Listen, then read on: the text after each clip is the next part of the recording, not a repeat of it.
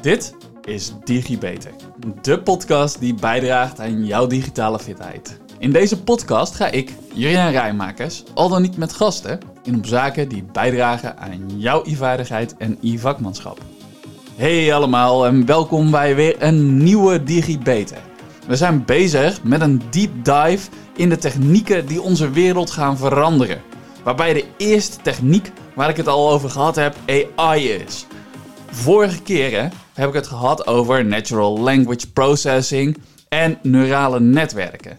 En dit keer wil ik binnen de AI ingaan op AI at the edge, machine learning op de rand of edge AI. We gebruiken heel erg veel woorden voor hetzelfde. En een van de toepassingen van kunstmatige intelligentie die nog in de kinderschoenen staat en waar we het komende jaar waarschijnlijk veel over gaan horen en de komende jaren waarschijnlijk nog veel meer over gaan horen, is dit. De intelligente systemen maken steeds vaker deel uit van ons leven, bij ons thuis, in onze bedrijfsprocessen. Nog niet heel lang geleden moesten dit soort systemen verbonden zijn met de cloud. Want daar was betaalbare dataopslag, daar werd de rekenkracht geleverd om al die wiskundige algoritmen uit te kunnen voeren. Maar deze techniek, hè, dat werken on the edge, maakt een hele nieuwe manier van werken mogelijk. Op dit moment domineren nog drie grote spelers de markt. Dat is Amazon, oftewel AWS, Microsoft Azure Google Cloud. Dat is vooral voor het stukje cloud computing. En dat maakt het best wel lastig om een vergelijkbare positie te bereiken. Maar edge computing wordt nog helemaal niet meegenomen in dit soort marktanalyses. En dat is een steeds groter wordende capaciteit van onze computers en opslagchips en steeds verder stijgende prijzen van opslag in de cloud. Nou ja, dat is een van de redenen om te overwegen om toch een deel van die workload, of tenminste de opslag, weer binnenshuis te halen. Of misschien wel binnenshuis te houden. Dit is best wel een bold statement natuurlijk, want ja, we moesten allemaal toch naar de cloud. Maar ik bedoel dus ook niet dat je alles uit die cloud weg moet gaan halen, maar gewoon heel erg goed mag gaan overwegen. Want naast het kostenaspect is het gebruik van machine learning technieken op de rand van het netwerk in plaats van in de cloud iets dat zou kunnen helpen om bijvoorbeeld latencies te verlagen. Hè? De, de vertragingen in, uh, in de berekeningen. En de privacy te verhogen. Het is dus een technologie die steeds populairder wordt in de wereld van de informatica biedt de mogelijkheid om machine learning modellen te implementeren op apparaten die aan de rand van je netwerk staan, zoals IoT, Internet of Things apparaten of mobiele telefoons. Dit heeft ook verschillende voordelen ten opzichte van het uitvoeren van machine learning in de cloud of op een centrale server. Nou, geen zorgen, ik zal de rest zo nog even wat verder uitdiepen. Want ik heb nu natuurlijk al een aantal dingen gezegd die nog wel verder verdieping kunnen gebruiken. Maar ik stip het net al even aan, om daar even mee te beginnen. Machine learning on the edge. Dat heeft namelijk de mogelijkheden om onder andere privacy te verhogen. Het opslaan, het transport en het analyseren van persoonlijke of bedrijfskritische gegevens. Ja, dat kan namelijk wel tot bijvoorbeeld veiligheid, maar ook best wel ernstige privacy issues leiden. Je bent via je internetconnectiviteit nou eenmaal meer kwetsbaar voor hackers en voor andere cyberdreigingen. En ik moet natuurlijk ook altijd wel een beetje rekening houden met dingen als regels en wetten. Denk bijvoorbeeld aan zo'n Cloud Act. Voor als je hem niet kent, lang uitgesproken de Clarifying Lawful Overseas Use of Data Act. Nou, dat is een act in 2018 die opgesteld om Amerikaanse autoriteiten verregaande toegang te geven tot allemaal data die op het internet is opgeslagen. Nou ja, als jouw data daar overheen gaat, nou, dan weet je dus niet waar dat zomaar terecht komt. Nou, machine learning op de rand, dat kan hierbij helpen aan die gegevenssoevereiniteit meer gestalte te geven, zodat je gegevens niet meer allemaal helemaal over dat hele net gaan. Nou, dit samen maakt natuurlijk dan machine learning aan de rand tot een best wel een strategische keuze. Onze moderne systemen, zoals bepaalde beeldsensoren, genereren zo snel zo ontzettend veel data door alleen de resultaten van de berekeningen door te geven. De hoeveelheid data, je ook, ja, die kun je aanzienlijk verminderen op deze manier. En dit kan een energievriendelijkere optie zijn, waarbij je dus ook ja, uh, het net een stuk minder belast en dus ook nadenkt over de bescherming van je data. En een ander voordeel van machine learning op de rand, dat uh, je hierdoor ook uh, in kan gaan zetten, uh, is dat je die, die, die, apparaatjes meer kan gaan inzetten op plaatsen waar je netwerk en je internetverbindingen een stuk slechter zijn. Of zelfs niet eens bestaan. Je kan daar dus ook leuk mee aan de slag. Ja, misschien ken je de Raspberry Pi's wel. Nou, er zijn verschillende kaarten om daarmee te combineren. Zodat je allemaal kunstmatige, artificiële berekeningen uit kan laten voeren op die apparaatjes. Als je dan dus aan de rand van zo'n netwerk zit, eh, door apparaten aan elkaar te koppelen die niet aan het net zitten, kun je dus alsnog allemaal van die berekeningen op het apparaat zelf laten uitvoeren. Ik kom straks nog wel met een aantal voorbeelden wat ik hiermee bedoel, zodat je er misschien een wat beter beeld bij krijgt. Maar natuurlijk werkt dat niet voor hele grote en hele zware berekeningen. Nou, waar ik het vorige keer al over heb gehad, hè, met het trainen van die neurale netwerken, het bouwen van hele grote modellen, daar heb je echt rekenkracht, rekencentra voor nodig. Zoals die van Northern Data. Gelukkig blijft het dan wel in dit geval weer op Europees grondgebied. Waardoor je de dans van de Cloud Act misschien nog wel ontspringt. Maar het machine learning op de rand, dat is dus nog niet echt weggelegd voor toepassingen die bijvoorbeeld vragen om deep learning. De benodigde computerkracht is daarvoor gewoon simpelweg lokaal te lastig voorhanden. Wat ik dan ook nog wel een van de voordelen vind, ik noemde het net ook al, is dat je uh, ja, dat, dat het energie, minder energie nodig heeft. Omdat de berekeningen lokaal plaatsvinden. Ze hoeven namelijk niet continu met een netwerk te interacteren. En dat bespaart echt behoorlijk wat energie. Als je dan hardware hebt, zoals valdetectie voor ouderen, als zo'n persoon dan omvalt, dan hoeft het systeem enkel een signaal af te geven. Of eigenlijk wil je natuurlijk liever dat het een signaal afgeeft voor de persoon omvalt. Ook daarvan zag je bijvoorbeeld afgelopen 6 voorbeelden voorbij komen van hardware die dus met je meebeweegt, continu analyseert en probeert bijvoorbeeld te gaan voorspellen of je gaat vallen. Nou, zodra dat het geval is, dan geeft hij pas een signaal af waarmee het apparaat vervolgens het vallen zal proberen te voorkomen. Nu had ik het aan het begin ook al eventjes over het verlagen van latencies. Nou, omdat data niet meer hoeft te worden verzonden, maakt de technologie van machine learning on the edge de echte real-time processen mogelijk. Ondanks dat het net, bijvoorbeeld de netwerksnelheden steeds hoger liggen en bijvoorbeeld we, we door het aantal glasvezelverbindingen en 5G bij ons in Nederland blijft groeien, is er nog steeds sprake wel van enige latency. Oftewel, het kent vertraging doordat je via het netwerk ergens anders een berekening laat uitvoeren en die komt dan bijvoorbeeld weer terug. Real time heb je zo'n vertraging in principe niet met het oog op de technologie, waar we het al eerder over hadden, van bijvoorbeeld een zelfrijdende auto, of beter gezegd die autonoom rijdende auto, is een vertraging in zo'n verbinding is natuurlijk echt niet handig. Ik bedoel, je kan je wel voorstellen wat er dan gebeurt als er een vertraging op zo'n net, uh, netwerk zit en zo'n sensor detecteert dat er een auto heel erg dichtbij je zit en vervolgens moet dat eerst naar het, uh, het net over om daar een berekening uit te laten voeren om vervolgens aan je auto weer te vertellen, ja, dan is al boem. Als ik nu zo terugdenk over 2022, vind ik het lastig om zo snel even enkele ontwikkelingen van het afgelopen jaar specifiek te benoemen. Ontwikkelingen volgen elkaar namelijk in zo'n rap tempo op, maar als je kijkt naar de loop van de digitale transformatie, dan zie je dat de werelden van de operationele technologie en de IT nog wel heel erg veel gescheiden zijn. Maar er is een grote vraag naar data, waardoor die IT en die operationele technologie wel steeds meer en meer samenkomen. We willen dat data gedreven werken, dat willen we steeds meer. Iedereen wil toegang tot data. We hebben een enorme datahonger. En we willen ook steeds meer met die data gaan doen. Er zijn steeds meer mogelijkheden. Wat ik dus zie als ik terugkijk naar het afgelopen jaar, dan zie je dat we steeds meer inzichten proberen eh, te krijgen vanuit die rand. En die inzichten die zijn ja, soms nog heel erg subjectief door gewoon aan mensen te vragen. Maar we proberen steeds meer triggers te realiseren aan de kanten. Steeds meer apparaatjes, steeds meer processen zo te automatiseren dat we de juiste triggers krijgen. En op basis van die triggers proberen we dus te zorgen dat we ook weer sneller aan die rand een besluit kunnen nemen. Denk bijvoorbeeld aan um, uh, service management systemen die eigenlijk aan de rand op basis van bijvoorbeeld een aantal uh, gemelde incidenten proberen te analyseren. Dus het aantal, dat zijn een aantal triggers. Nou, op basis van die triggers proberen te besluiten, hey, hoe ver lijken ze op elkaar?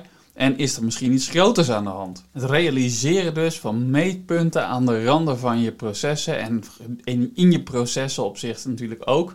En op basis daarvan, precies op die punten zelf, proberen zo snel mogelijk de besluiten te nemen. Dus zo snel mogelijk kijken hoe ga ik nou om met de informatie die ik hier verzamel. Nou, dat machine learning op de rand, dat zien we in ons eigen alledaagse leven, dus eigenlijk stiekem al best wel veel terug. Maar laten we beginnen met gewoon iets heel erg kleins, je eigen mobiele telefoon. Stel voor, je hebt uh, een app die gebruik maakt van machine learning om bijvoorbeeld de gezichten van mensen te herkennen die in de foto's die je maakt. Als deze app de machine learning modellen in de cloud zou gebruiken, zou je afhankelijk zijn van een stabiele internetverbinding om bijvoorbeeld de app te kunnen gebruiken.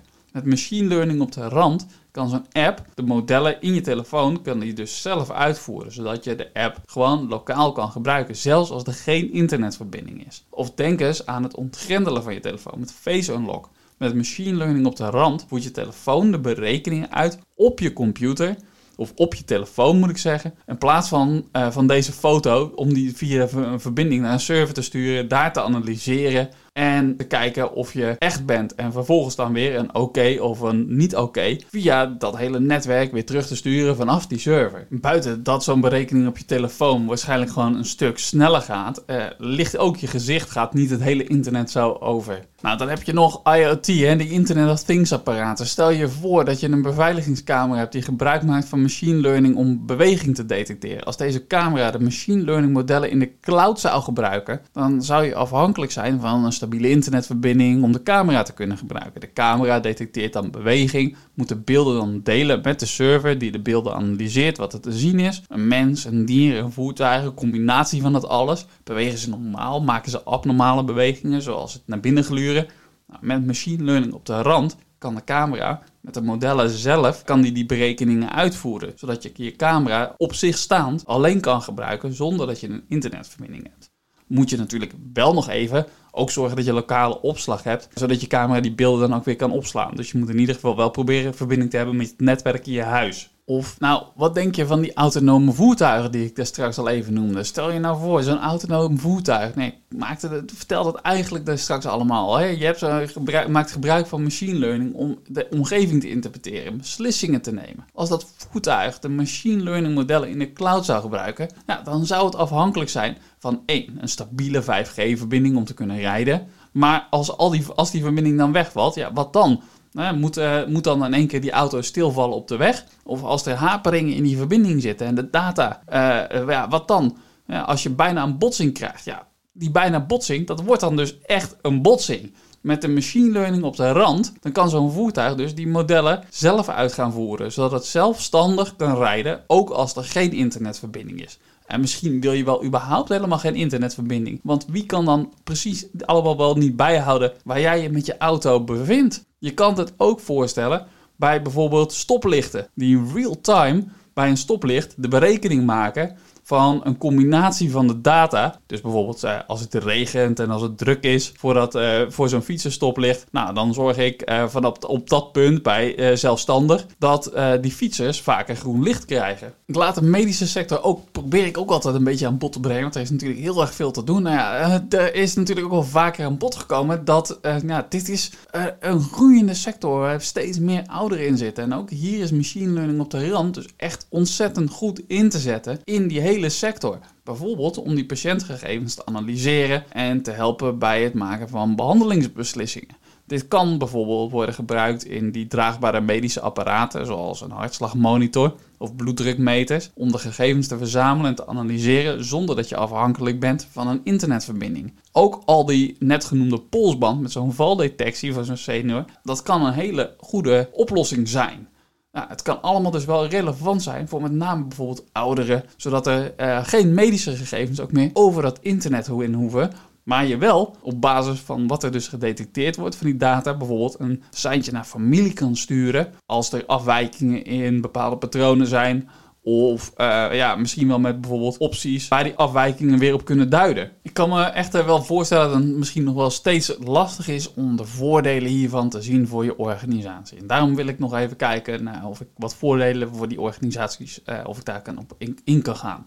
Door uh, bijvoorbeeld toepassen van machine learning op de rand, hoef je geen gegevens meer over het internet te verzenden. Ik zei dat net al. Met die oude koperkabels had je natuurlijk een hele grote latentie, oftewel hè, die redelijke vertraging. En hoewel die latentie dus uh, eigenlijk steeds minder wordt, hè, door het gebruik van glasvezel, onze snellere 5G-verbindingen en dergelijke, kan machine learning op de rand nog steeds wel veel sneller zijn. Je hoeft geen gegevens meer naar een centrale locatie te sturen. En dat kan dus ja, behoorlijk je gebruikerservaring gaan verbeteren. Kan bijvoorbeeld dus ook nuttig zijn voor real-time toepassingen, zoals het besturen van robots of het maken van beveiligingssystemen.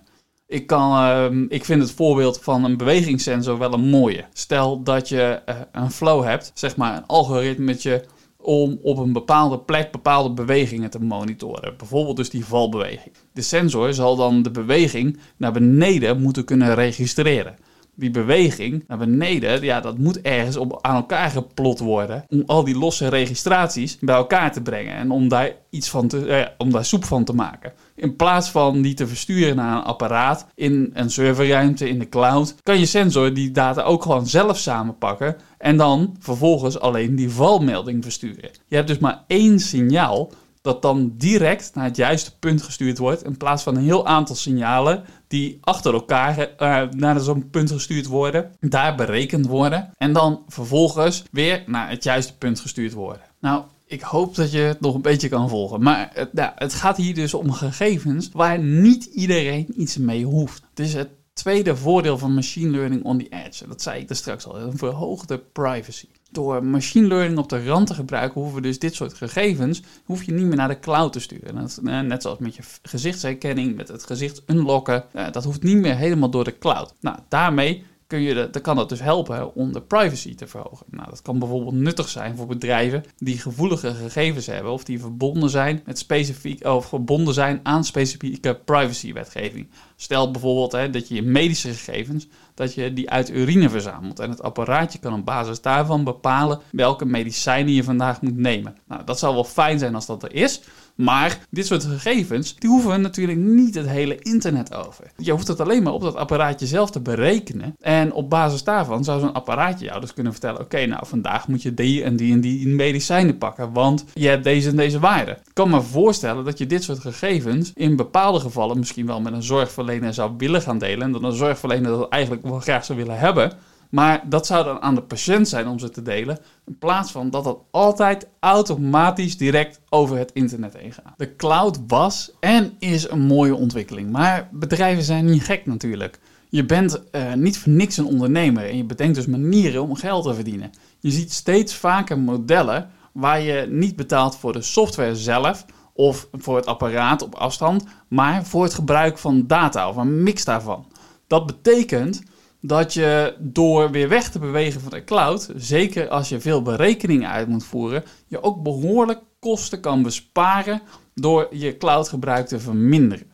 Niet alleen dat, maar wie weet kan je ook nog wel kosten besparen omdat je je verbinding niet zo snel hoeft te zijn en er bijvoorbeeld minder data over die lijn heen gaat. En wat ik zelf een groot voordeel vind, is dat het door het gebruik van machine learning on the edge je flexibiliteit verhoogt. Ja, ik gebruik het bewust, maar continu door elkaar heen, zodat je een beetje hè, dat machine learning on the edge en zo, zodat je bewust een beetje een beeld krijgt, een beetje bekend raakt met al die vormen, al die namen die we door elkaar heen gebruiken. Ik merk namelijk zelf door, uh, dat door het Nederlands en Engels door elkaar heen, dat ik mezelf soms wel eens afvraag van, huh, ken ik dat?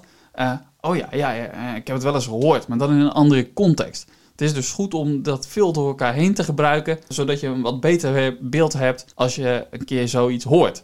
Um, oh ja, die verhoogde flexibiliteit die je hierdoor krijgt, hè, dat, uh, waar ik het over had, ja, dat is natuurlijk de mogelijkheid om misschien beter en sneller te reageren op hele specifieke behoeften, specifieke veranderingen in je omgeving. Je gegevensverwerking vindt namelijk dichter bij de bron plaats. En dat betekent dat je sneller en veel specifieker kan handelen. En dit was allemaal nog vrij algemeen. Dus misschien moet ik het toch nog wat concreter en nog tastbaarder proberen te maken vanuit de verschillende perspectieven. Uh, dus eens even denken. Hoe kan je dit praktischer maken vanuit de verschillende bedrijfsperspectieven? Uh, ja, denk, denk eens aan predictive maintenance, oftewel het voorspellen van onderhoud. Ik had vandaag voor mijn onderhoudscontract van mijn cv, uh, had ik weer de jaarlijkse controle van mijn monteur. En ik baal er eigenlijk altijd wel een beetje van, want ieder jaar betaal ik er behoorlijk voor. En dan moet ik ook nog telkens gaan belopen betalen voor het vervangen van een paar onderdelen, omdat die ketel open gaat. En dan uh, de dingen vervangen moeten worden omdat die maar open gaat. Nou, en eigenlijk blijkt iedere keer dat er amper aanslag is in die ketel. En dat er eigenlijk helemaal niks hoeft te gebeuren. Nou, dat zou een boel geld kunnen besparen als die ketel zelf zijn benodigd onderhoud kan gaan voorspellen. Het helpt in het voorkomen van storingen. Het kan de productiviteit verhogen, want ja, ik hoef minder vaak thuis te zitten op zo'n monteur te wachten. En uh, je hebt minder kans op uitval. Maar het is ook nog eens een keer een goede besparing op die onderhoudskosten. Geen voorrijkosten van zo'n monteur, geen vervanging van onnodige onderdelen. Uh, dat is ook meteen nog eens een keer minder impact op het milieu. Want ja, waar gaat dat een stukje rubber heen? Dat gaat toch weer die storthop. Uh, al die specifieke controles die je dan minder hebt. En toch het just-in-time onderhoud wanneer je het wel nodig hebt. Nou, fantastisch. Nou fiets ik ook regelmatig naar werk toe of ik zit op de motor. En in het verkeer heb je dan van die middelen die het verkeer in de gaten houden. Nou, door machine learning op de rand, ik zei dat daar straks ook al even bij het stoplicht, hè, dat, ik wil hem even iets uitgebreider pakken, kan je uh, real-time gegevens inzetten voor het verzamelen, bijvoorbeeld verkeersmonitoring, om daar direct en lokaal verkeersstromen mee te monitoren, maar ook direct op die verkeersstromen te acteren. Daarnaast kun je dus ook uh, lokaal steeds beter voorspellen en inspelen op specifieke en actuele situaties.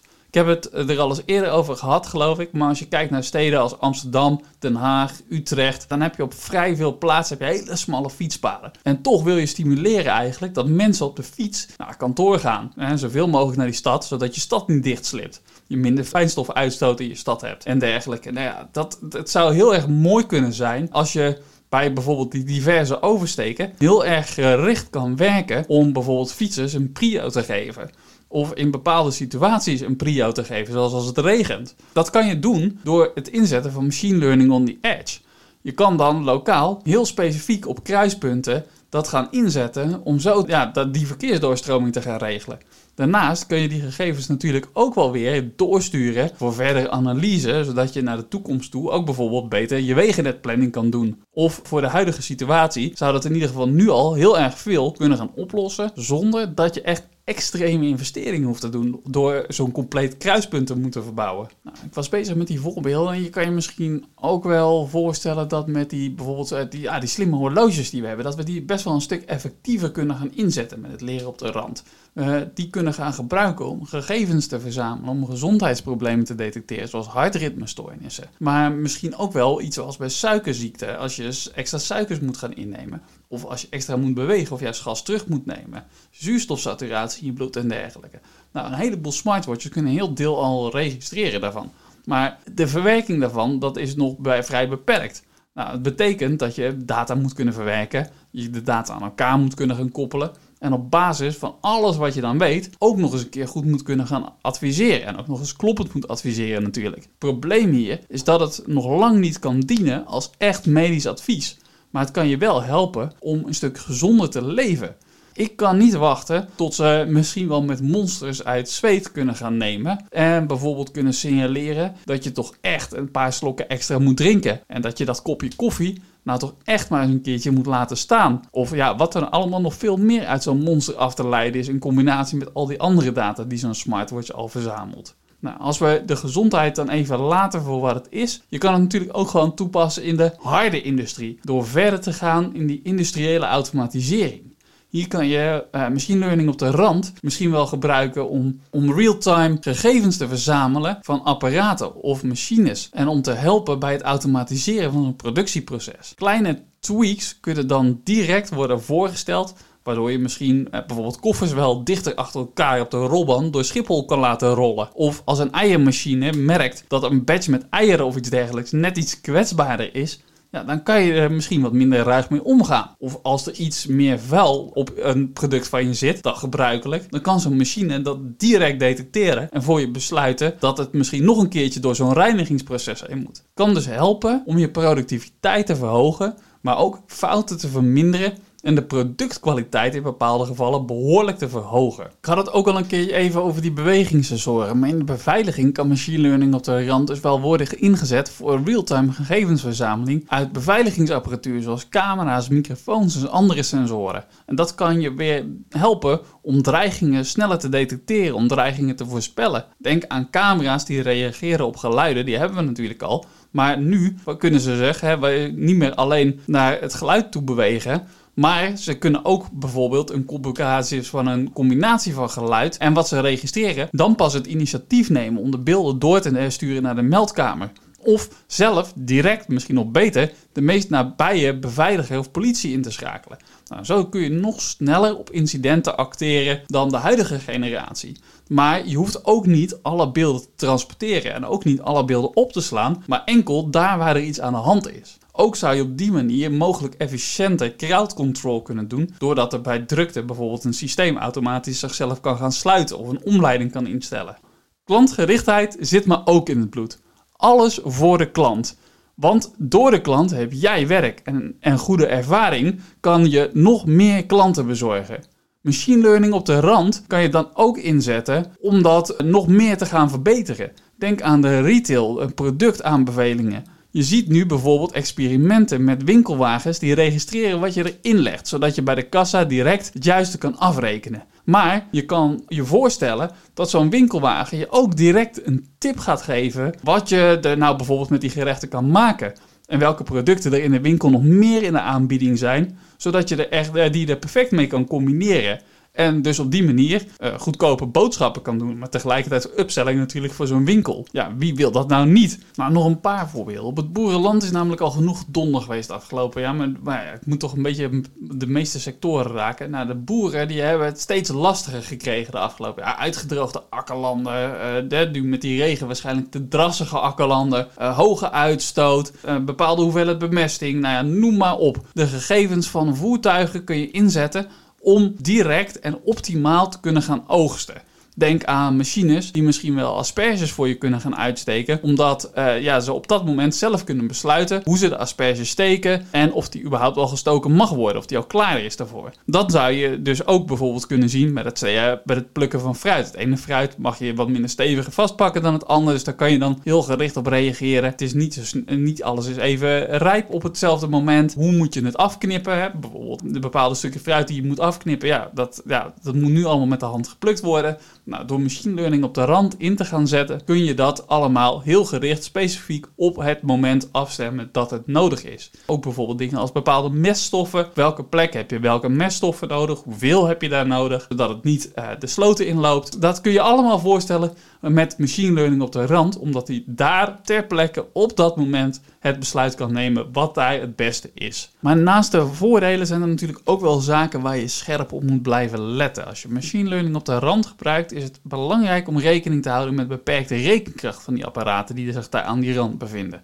Het kan betekenen dat je simpelere machine learning modellen moet gaan gebruiken. Of dat je de modellen die je gebruikt, dat die efficiënt moeten zijn. Op een slimme manier moet implementeren. Om zo te zorgen dat ze zo efficiënt mogelijk de resources gaan benutten. Ook is het zo dat je op deze manier dus data verzamelt en verwerkt op het apparaat zelf. Nou, dat vraagt natuurlijk ook wel weer wat van de beveiliging van zo'n apparaat. Dat is natuurlijk al zo met normale smart sensoren. Want als je bewegingsmelder of iets dergelijks in huis hebt, ja, dan kunnen criminelen die ook gebruiken als ze een beetje handig zijn en kijken of er beweging in je huis is. Maar als daar nou ook nog eens een keer allemaal data op zo'n apparaat staat eh, opgeslagen, ja, dan kunnen ze dat eventueel afzetten tegen andere data en op basis daarvan eigenlijk nog betere conclusies trekken. Als jij die 10 minuten niet voorbij die sensor gegaan bent, of ze dan in één keer wel je huis binnen kunnen komen. En daarnaast, ja, naast het internet kun je natuurlijk ook zo'n vertraging hebben op een apparaat. Je apparaat moet wel snel genoeg kunnen reageren, omdat hoe langer zo'n latentie dus wordt, hoe slechter je gebruikerservaring ook met het apparaat zelf. Zoals de naam het al zegt, het is machine learning op de rand. Dat betekent dat het apparaat zelf continu aan het leren is. En op basis van die nieuwe gegevens die het apparaat verzamelt. Dat betekent ook dat je apparaat, dat je dat continu zal moeten blijven updaten. Continu zal moeten blijven verbeteren. Dit is niet alleen om de eerder genoemde beveiliging dus up-to-date te houden. Maar ook om andere verbeteringen door te kunnen gaan voeren. Zodat je kan blijven presteren op een hoog niveau. Dat betekent weer dat het apparaat waarschijnlijk ook weer minder lange levensduur zal hebben, omdat ja, oneindig updaten, ja, dat, houdt, het, dat bestaat niet. Het houdt ergens op een bepaald moment op, dan zul je het moeten afschrijven, omdat de rekenkracht niet meer voldoende is. Uh, omdat ze de nieuwste updates gewoon simpelweg niet meer naar het apparaat leveren. Of omdat er geen opslagruimte meer is voor die apparaten. Dus ja, en zo zijn er vast nogal een paar redenen te bedenken waarom uh, op een gegeven moment je zo'n apparaat dus gewoon moet gaan afschrijven. En daar komt het lifecycle management dus weer om de hoek te kijken. Dus uh, nou, daar kun je die eerdere afleveringen voor luisteren. En als we het dan hebben over die machine learning apparaten die we medisch in gaan zetten. Ja, dan zit je natuurlijk ook wel met een privacy aspect. En machine learning op de rand ja, dat biedt dus de mogelijkheid om machine learning modellen te implementeren op allemaal apparaten die aan de rand van je netwerk staan. En dat heeft heel veel voordelen, maar ik heb er net ook al een paar van de nadelen opgenoemd. Maar gezien de tijd wil ik het daar even bij houden. Van AI heb ik het nu dus gehad over natural language processing, de neurale netwerken en vandaag over machine learning op de rand, edge computing. En misschien, uh, zoals je in mijn verhalen al gehoord hebt, sluit het uh, een het ander zeker niet uit. Er worden technieken natuurlijk wel vaker in combinatie met elkaar gebruikt. Nou, de volgende keer waar ik dan op wil ingaan is onder andere de meer geavanceerde robotica. Dat vervolg bewaar ik tot de volgende podcast. Heb je tussendoor heb je vragen of wil je wat weten over een bepaald onderwerp, uh, iets weten over wat ik al verteld heb of iets juist waar je heel graag iets van wil horen? Laat het me dan weten via de link hieronder in de podcast. Voor nu, dank voor het luisteren. Tot de volgende keer. Tot de volgende DigiBeter. Vond je dit nu een leuke uitzending en wil je meer weten? Abonneer je dan op de podcast door op volgen te klikken. Het duimpje omhoog en geef een beoordeling van bijvoorbeeld 5 sterren, zodat nog meer mensen deze podcast kunnen vinden. Wil je je collega's, vrienden, familie, zoals je opa of oma, net zoveel plezier doen en ze digitaal fitter krijgen? Deel dan de podcast.